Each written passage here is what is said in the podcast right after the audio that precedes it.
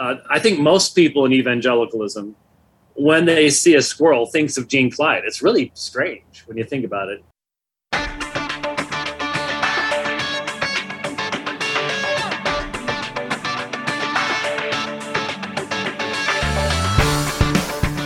Decidedly Christian, distinctly biblical, and just a little bit nuts. This is Squirrel Chatter. And welcome to the Piney Woods, ladies and gentlemen. I am your squirrel, the host, well rested and highly caffeinated and ready to go. It is Thursday, November 10th, 2022. Mmm. Get a good sip of that coffee. This is back to the San Francisco Bay French roast that I get at Costco.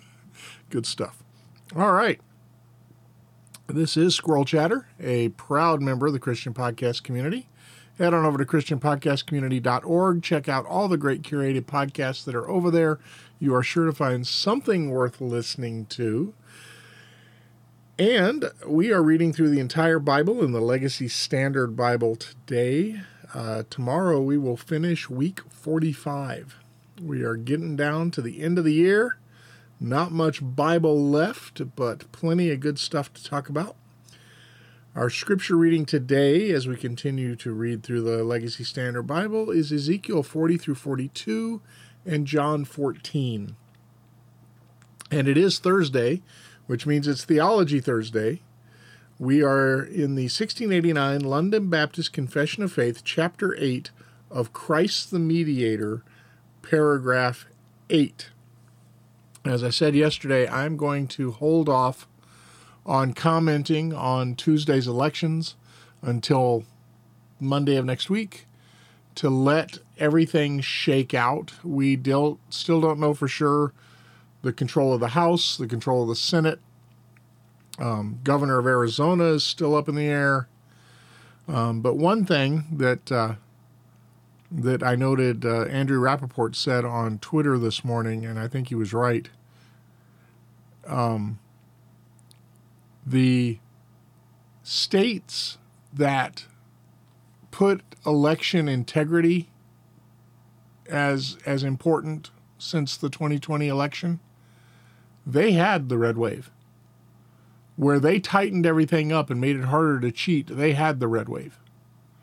I was reading this morning that they had those ballot dumps in the middle of the night in michigan in wisconsin and in Georgia, just like they did in 2020, because those states did not tighten up their voter integrity. Florida did, and look at what happened to DeSantis. Huge margin of victory. Won Miami Dade County. Yeah, you know, uh, so election integrity needs to be a high priority not just for the Republican Party, for the American people.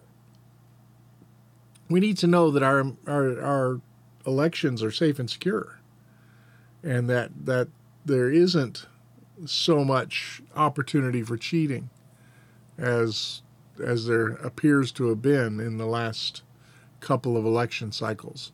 And no, I don't trust the results out of some of these states. I, the the largest county in Arizona, they ran out of paper in the printers. Apparently, they print the ballots right there when you come in, which I've never heard of before. They ran out of paper in the printers, and their vote tabulation machines were not working in the largest county of Arizona. Interestingly, the person who's in charge of the election, the Secretary of State, is Katie Hobbs, who's running against Kari Lake for governor. and uh, she was in charge of the election, and it's an election which has been fraught with problems. And uh, you know, was it out? Was it uh, incompetence or was it uh, malicious intent? Um, that remains to be seen. Um, so many people don't want to look at what happened in 2020 and what may have been happening here in 2022 um, but it needs to be fixed before 2024. There is a serious problem with our elections. There are election results that I just cannot trust. Um, Michigan, Wisconsin, Georgia, Arizona. These are key swing states that are having huge issues with their vote tabulation and with their election process and things that need to be. Um, I was reading an article 17 states during 2020, 17 states changed their voting rules to allow mass mail in voting and everything because of quote unquote the COVID crisis. Only six of those states rolled back those changes. Those changes were illegal and fraught with fraud. And that was why they were being pushed by who they were being pushed for. Those changes need to be rolled back. Elections need to be tightened up. Voter rolls need to be cleaned up. Somebody pointed out that apparently, like over a million stimulus checks when they were doing the 2020 stimulus checks, the federal government sent over a million or was it over 10 million? Maybe 10 or 11 million stimulus checks to dead people. How many of those dead people got ballots? How many of those dead people voted? So, election integrity needs to be a huge part of whatever takes place in the next four years, two years, four years, six years, a dollar needs to take place, needs to be a priority. All right, well, without further ado, let us jump into our prayer of confession from the 1552 Book of Common Prayer. Almighty and most merciful Father, we have erred and strayed from thy ways like lost sheep. We have followed too much the devices and desires of our own hearts. We have offended against thy holy laws. We have left undone those things which we ought to have done, and we have done those things which we ought not to have done, and there is no health in us. But thou, O Lord, have mercy upon us miserable offenders. Spare thou them, O God, which confess their faults. Restore thou them that are penitent, according to thy promises declared unto mankind in Christ Jesus our Lord. And grant, O most merciful Father, for his sake, that we may hereafter live a godly, righteous, and sober life to the glory of thy holy name. Amen. And now our prayer for the reading of the word. Blessed Lord, who hast caused all holy scriptures to be written for our learning, grant that we may in such wise hear them, read, mark, learn, and inwardly digest them, that by patience and comfort of thy holy word we may embrace and ever hold fast the blessed hope of everlasting life, which thou hast given us in our Savior Jesus Christ. Amen. Now, Ezekiel chapter 40. In the 25th year of our exile, at the beginning of the year, on the 10th of the month, in the 14th year after the city was struck down, on that same day the hand of Yahweh was upon me, and he brought me there. In the visions of God, he brought me into the land of Israel and caused me to rest on a very high mountain. And on it to the south there was a structure like a city. So he brought me there, and behold, there was a man whose appearance was like the appearance of bronze, with a line of flax and a measuring rod in his hand, and he was standing in the gateway. And the man spoke to me Son of man, see with your eyes, hear with your ears, and set your heart on all that I am going to show you. For you have been brought here in order to show it to you. Declare to the house of Israel all that you are seeing. Behold, there was a wall on the outside of the house of Yahweh all around, and in the man's hand was a measuring rod of six cubits, each of which was a cubit and a handbreadth. So he measured the thickness of the wall, one rod, and the height, one rod. Then he went to the gate which faced east, went up its steps, and measured the threshold of the gate, one rod in width, and the thre- other threshold was one rod in width. The guard room was one rod long and one rod wide, and there were five cubits between the guard rooms. And the threshold of the gate by the porch of the gate facing inward was one rod. Then he measured the porch of the gate facing inward one rod. He measured the porch of the gate eight cubits, and its side pillars two cubits, and the porch of the gate was facing inward. The guard rooms of the gate toward the east numbered three on each side. The three of them had the same measurement. The side pillars also had the same measurement on each side. And he measured the width of the entrance of the gate ten cubits, and the length of the gate thirteen cubits. There was a barrier wall one cubit wide in front of the guard rooms on each side, and the guard rooms were six cubits square on each side. He measured the gate from the roof of the one guard room to the roof of the other, a width of twenty five cubits from one door to the other opposite. He made the side pillars sixty cubits high. The gate extended round about to the side pillar of the courtyard. From the front of the entrance gate to the front of the inner porch of the gate was fifty cubits. There were shuttered windows looking toward the guard rooms and toward their side pillars within the gate all around, and likewise for the porches. And there were windows all around inside, and on each side pillar were palm tree ornaments. Then he brought me into the outer court, and behold, there were chambers and a pavement made for the court all around. Thirty chambers faced the pavement. The pavement, that is, the lower pavement, was by the side of the gates, corresponding to the length of the gates.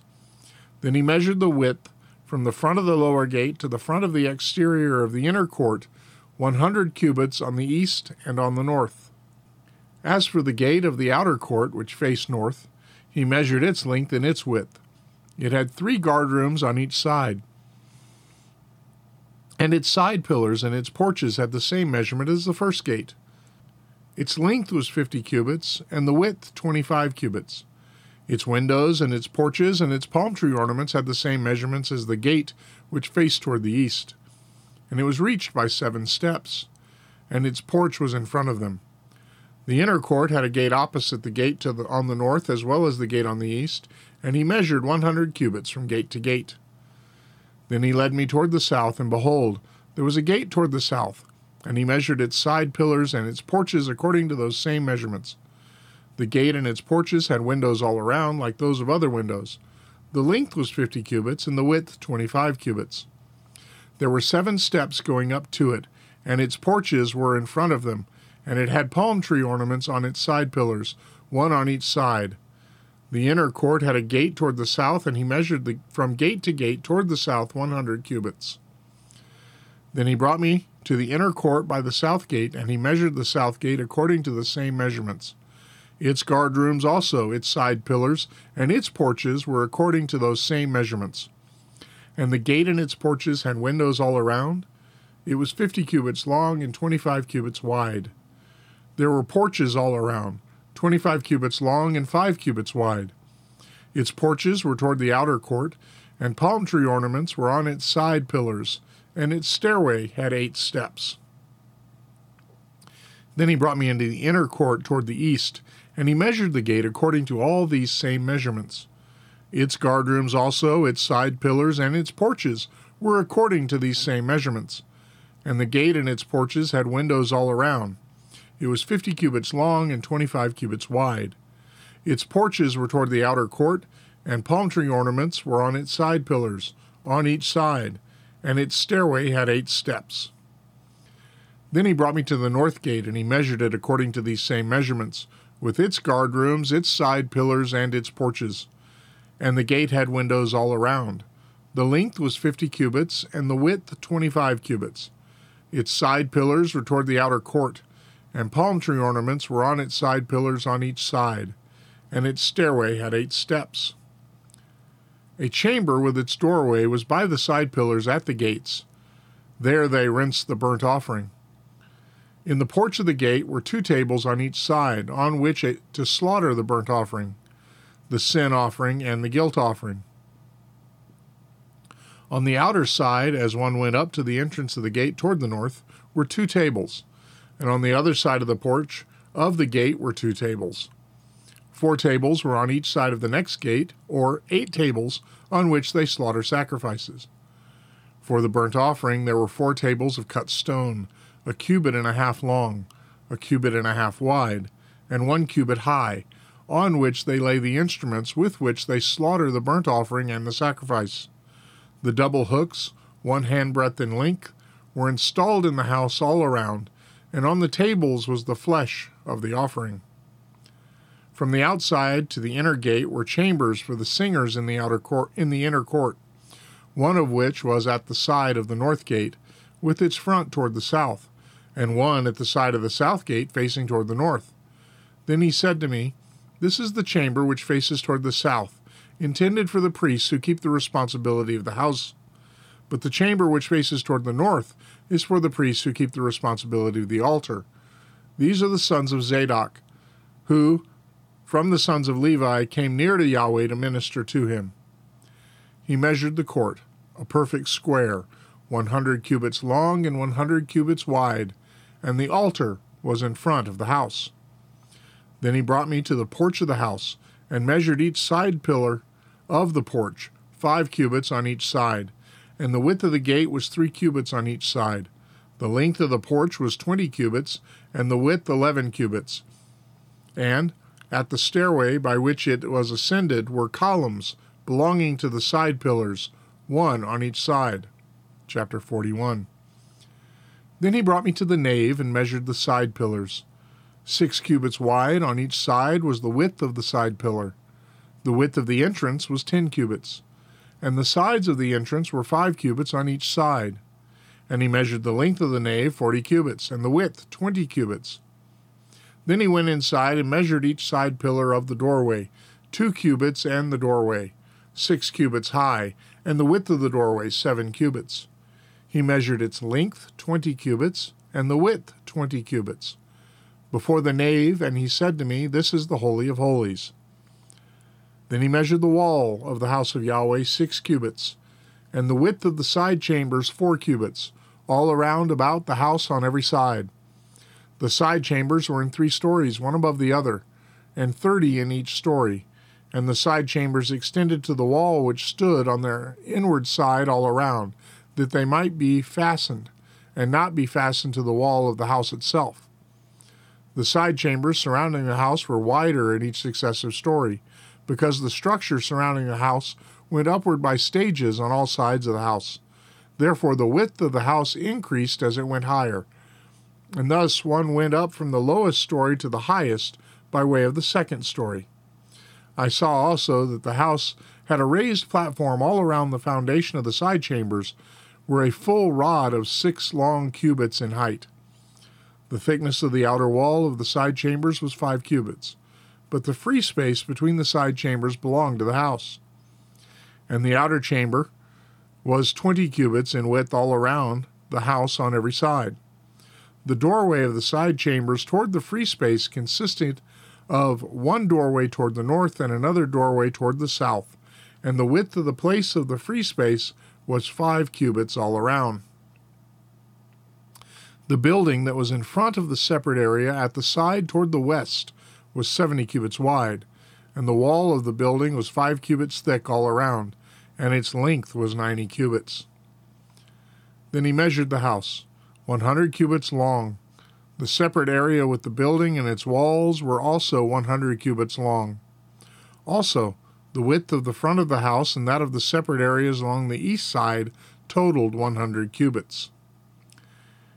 He measured the length of the building along the front of the separate area behind it, with a gallery on each side, 100 cubits, along with the inner nave and the porches of the court.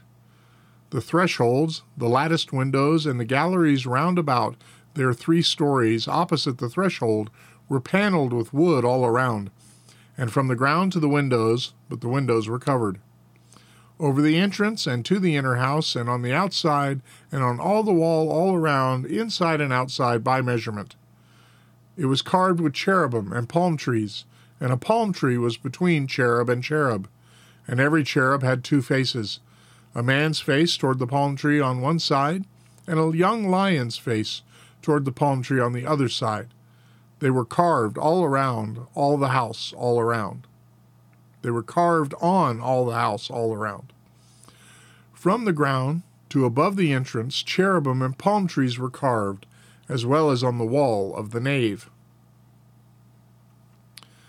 The doorposts of the nave were square. As for the front of the sanctuary, the appearance of one doorpost was like that of the other. The altar was of wood, three cubits high, and its length two cubits. Its corners, its base, and its sides were of wood. And he said to me, This is the table that is before Yahweh. The nave and the sanctuary each had a double door.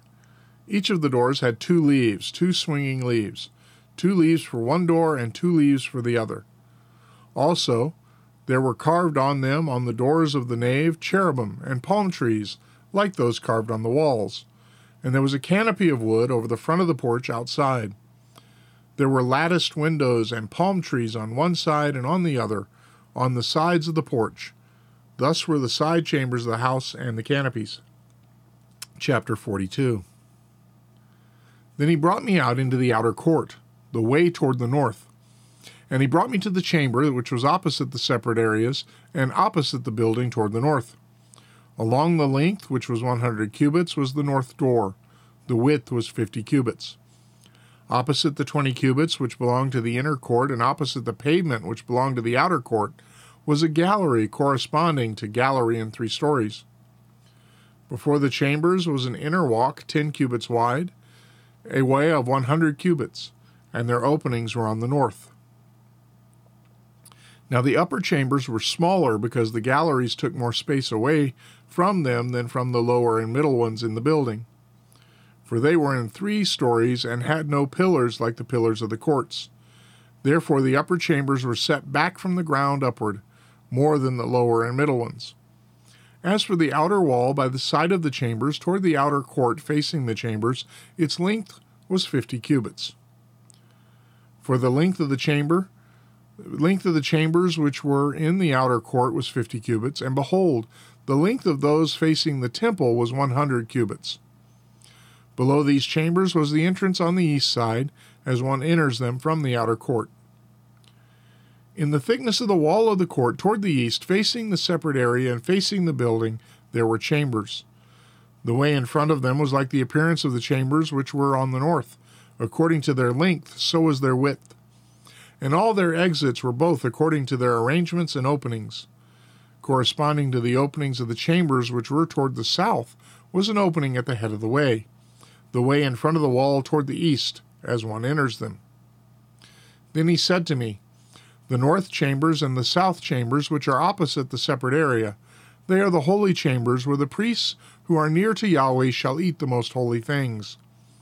There they shall lay the most holy things, the grain offering, the sin offering, and the guilt offering, for the place is holy.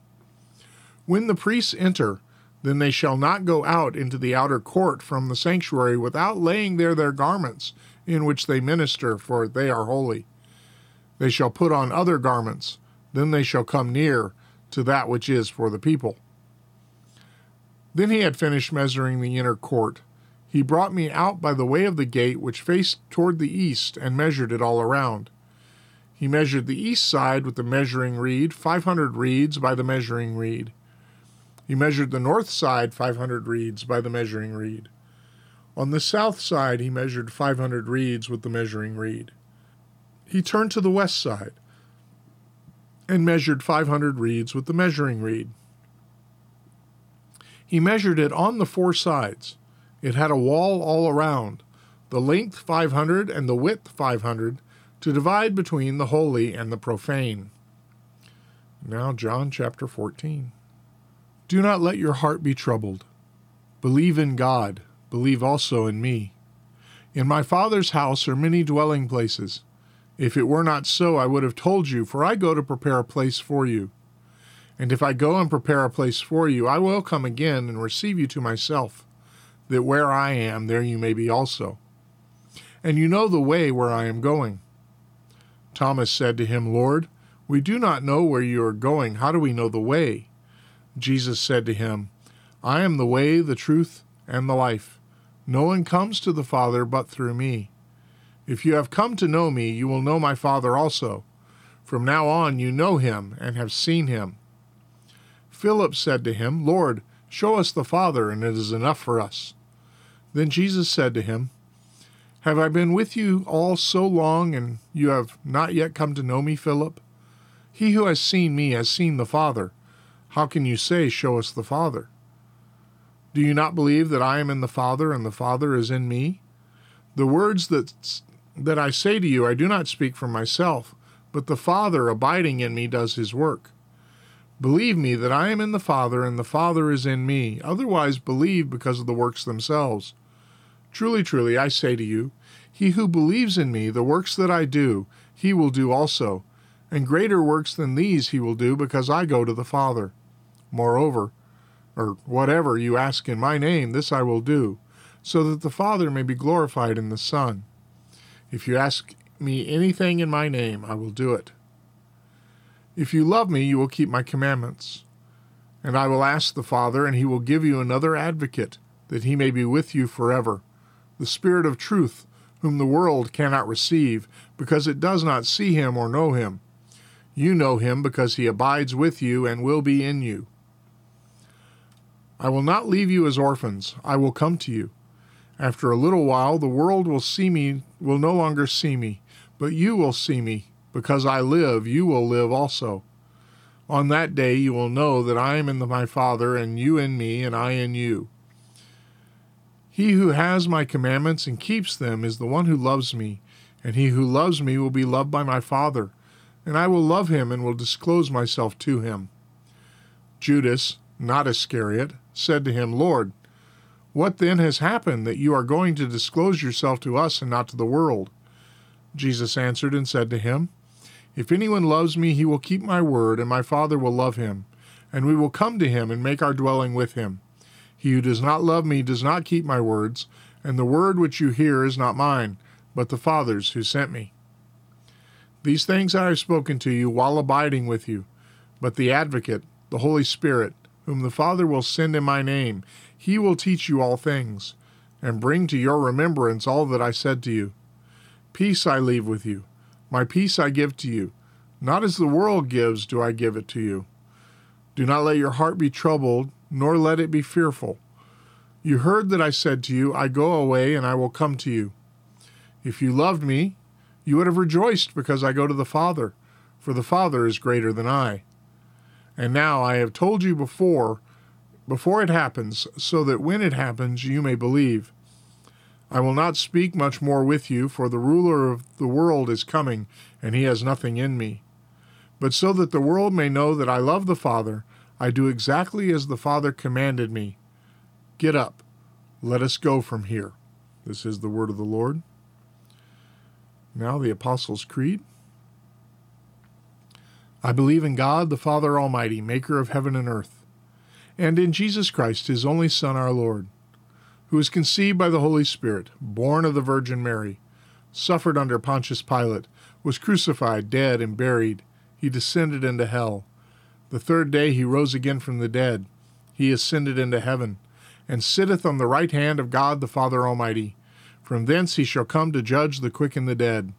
I believe in the Holy Ghost, the Holy Catholic Church, the communion of saints, the forgiveness of sins, the resurrection of the body, and the life everlasting. Amen.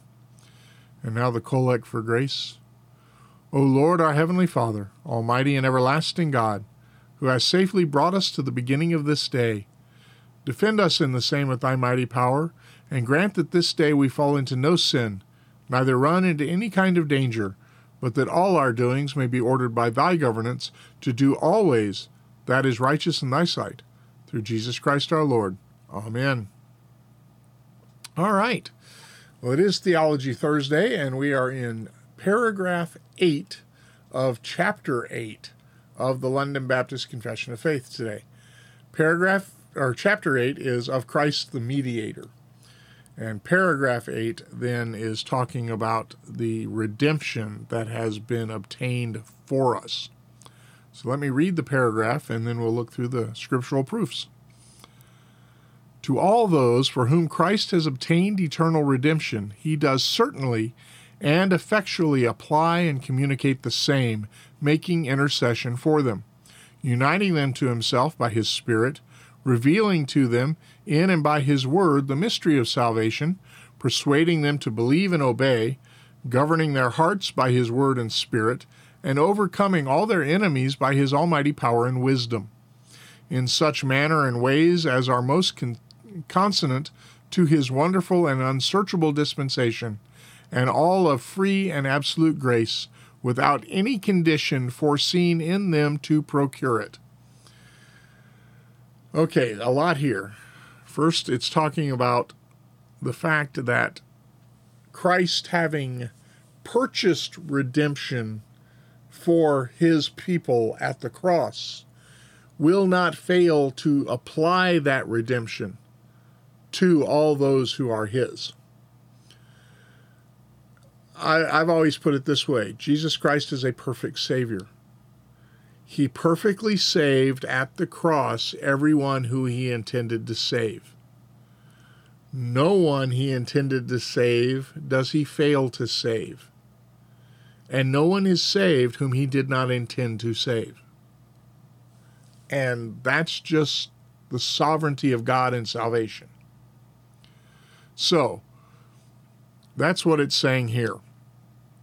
So it begins with to all those for whom Christ has obtained eternal redemption, he does certainly and effectually apply and communicate the same, making intercession for them.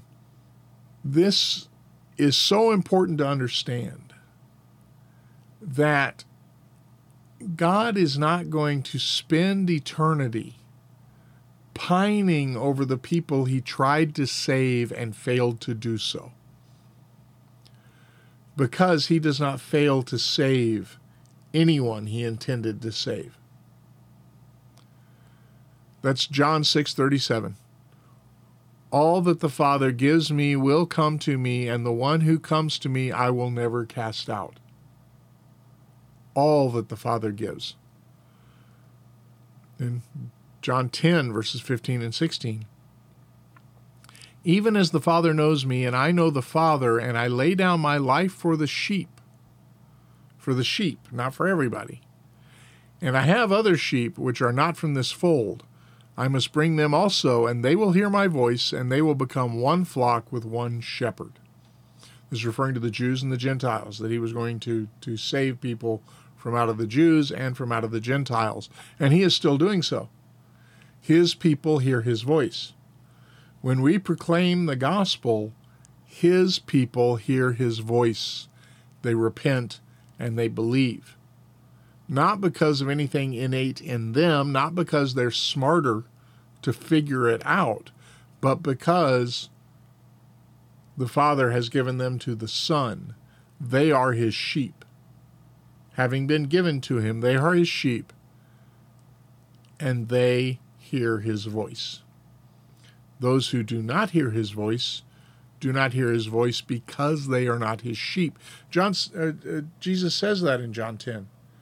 He says to those who do not believe, he says to them, You do not believe because you are not my sheep.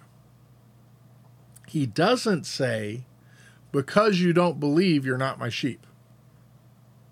Hear the difference. He says, you don't believe because you're not my sheep. He doesn't say, You're not my sheep because you don't believe. That is very important. Then John 17 9. I ask on their behalf. I do not ask on behalf of the world, but of those whom you have given me, for they are yours. Goes back to John 6. All that the Father gives me will come to me. Romans 5:10 For if while we were enemies we were reconciled to God through the death of his son much more having been reconciled we shall be saved by his life. Referring again to those whom he intended to save. The 1699 continues says uniting them to himself by his spirit revealing to them in and by his word the mystery of salvation persuading them to believe and obey. Persuading them to believe and obey. Christians believe because he makes us believe. Unbelievers do not believe because they are suppressing the truth in their unrighteousness. Believers believe because God in the Holy Spirit persuades us to believe. Now, we think of persuasion as, you know, making arguments and, and, and trying to get somebody to change their mind. You know, I persuaded him to vote Republican. That's not what it means here. This means made, not forced, but made. It's a it's a persuasion that changes the heart and mind. But it is a surety. It's not a maybe he'll believe, maybe he won't, because all that the Father gives him will come to him. So the Holy Spirit reveals the truth to us in and by his word. Nothing happens apart from the word of God. The mystery of salvation, persuading them to believe and obey. This is so important. The Holy Spirit works in us in the whole through the holy scriptures, through the word, persuading us to believe the word so that we come to understand and accept and believe. This is why the reading of the Word is so important. It's through the Word that the Holy Spirit brings us to salvation. It's through the Word that the Holy Spirit brings us more and more into conformity to the likeness of Jesus.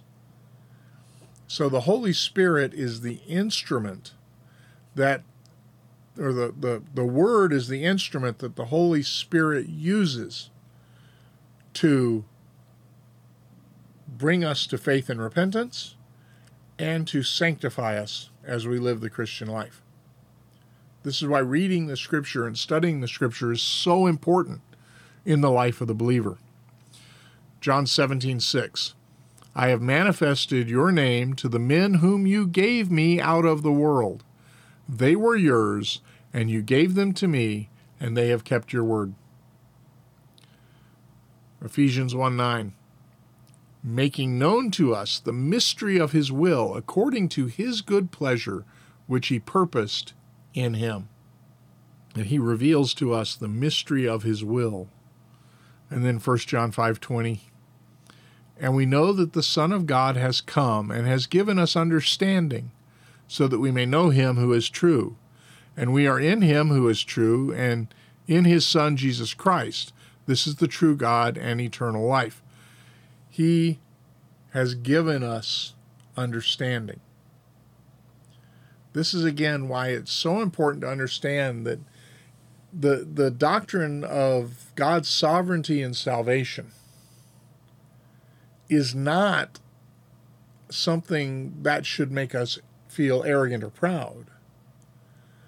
God's sovereignty and salvation is one of the most humbling doctrines when fully understood because we who come to faith in Christ understand we didn't figure it out. It was revealed to us. He gave us understanding. To the degree that I understand the scriptures, that came from God. I'm not that smart to figure it out. And that's just the truth of it. And so we look at the scriptures and we come to understanding because the Holy Spirit gives us understanding. Because we are His. Because we have been chosen for salvation. The next clause says, governing their hearts by His word and spirit this is again, this is talking about the, the sanctifying process. That having been saved, the Holy Spirit is now applying our understanding of Scripture to our hearts to make us obedient and to conform us to the likeness of Jesus Christ. Romans 8, 9, and 14 are given as proof texts here. However, you are not in the flesh, but in the Spirit, if indeed the Spirit of God dwells in you. But if anyone does not have the Spirit of Christ, he does not belong to him. So believers have the indwelling Holy Spirit. And the indwelling Holy Spirit uses the Word of God to conform us to the image of the Son of God. And if somebody doesn't have the Spirit of Christ, he's not God's. And that's why we're not in the flesh, but in the spirit. Doesn't mean we're perfect or sinless, but it's just a just a fact.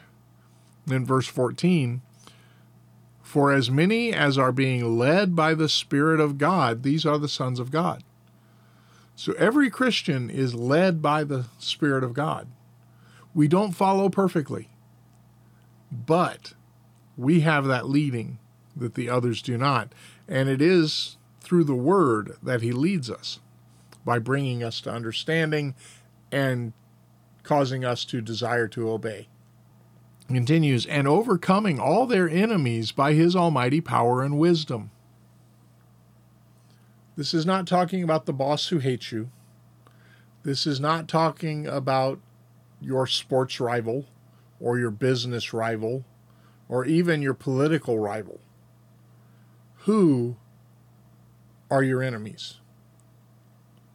If you are a born again Christian, indwelt by the Holy Spirit, a son of God, your enemies are the enemies of God. Who are the enemies of God? Those who oppose him. So it might be your sports rival, it might be your political rival, but it's certainly all who oppose God. This is, it's also the demonic realms, Satan and his angels, who are the enemies of God. Now, when Christ overcomes the world, he overcomes our enemies. So this isn't some personal thing about, you know, military or politics or business or even personal relations. This is referring to the big picture. When Christ defeats the powers of this world, he defeats your enemies even though you might not recognize them as enemies. Psalm 110, verse 1 Yahweh says to my Lord, Sit at my right hand until I put your enemies as a footstool for your feet.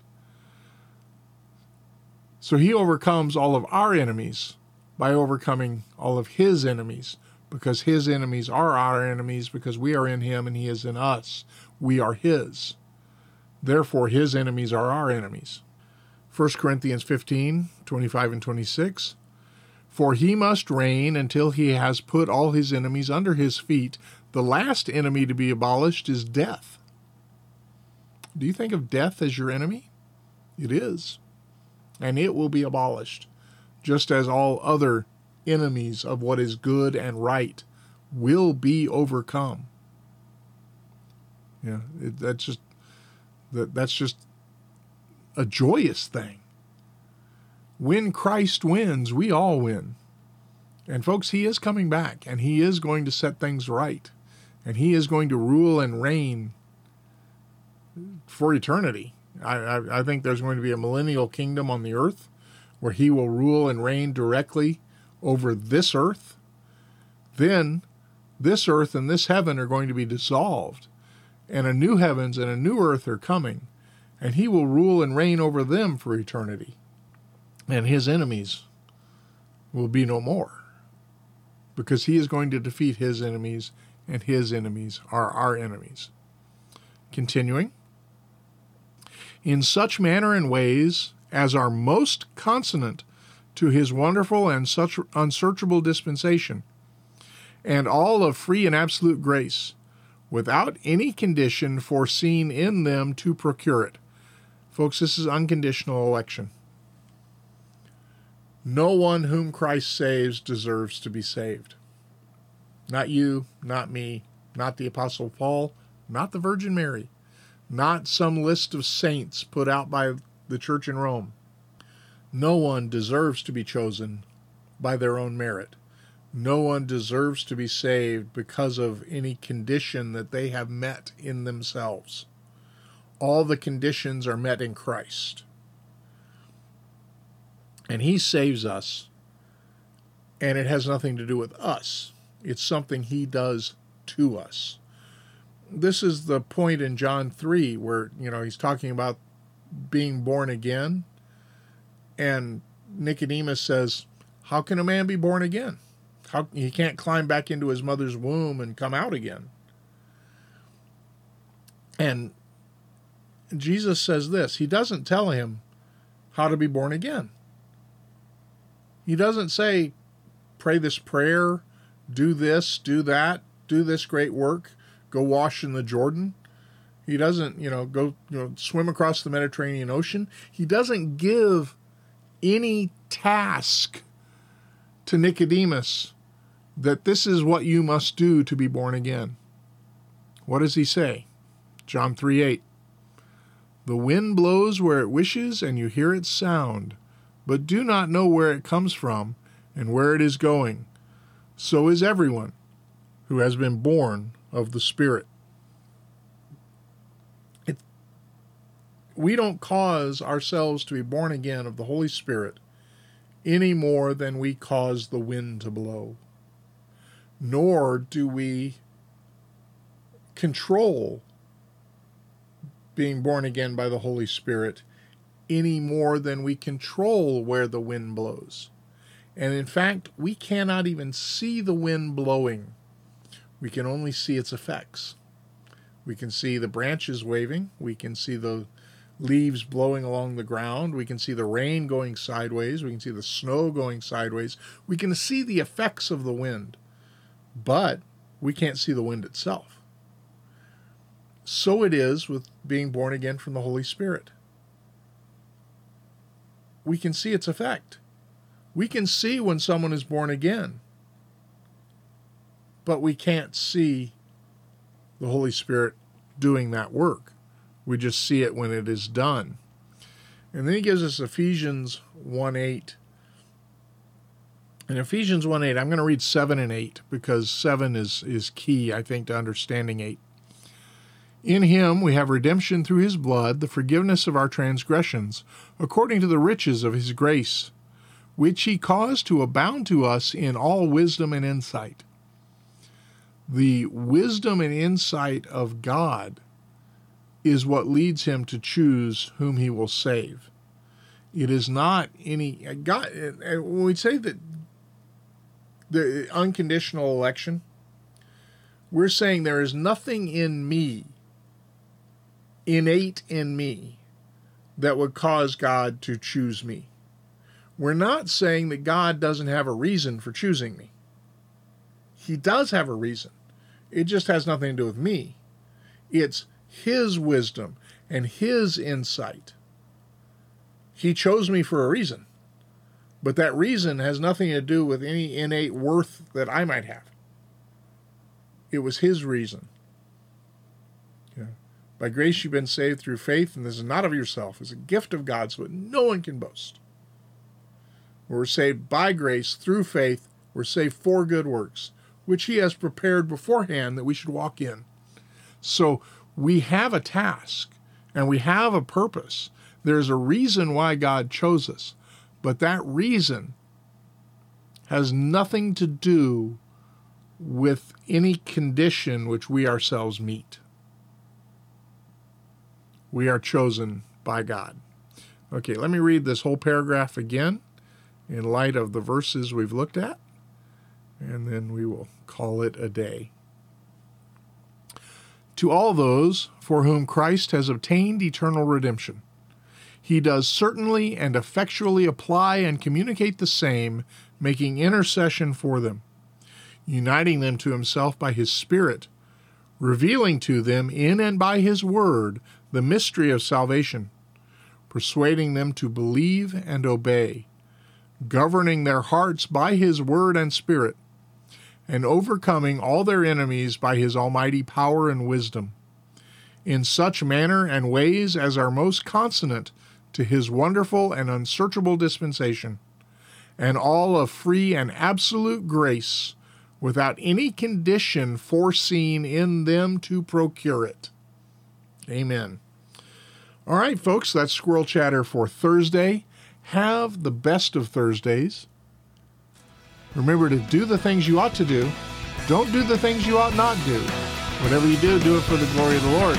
We'll see you again here tomorrow for another episode of Squirrel Chatter. Take care. God bless.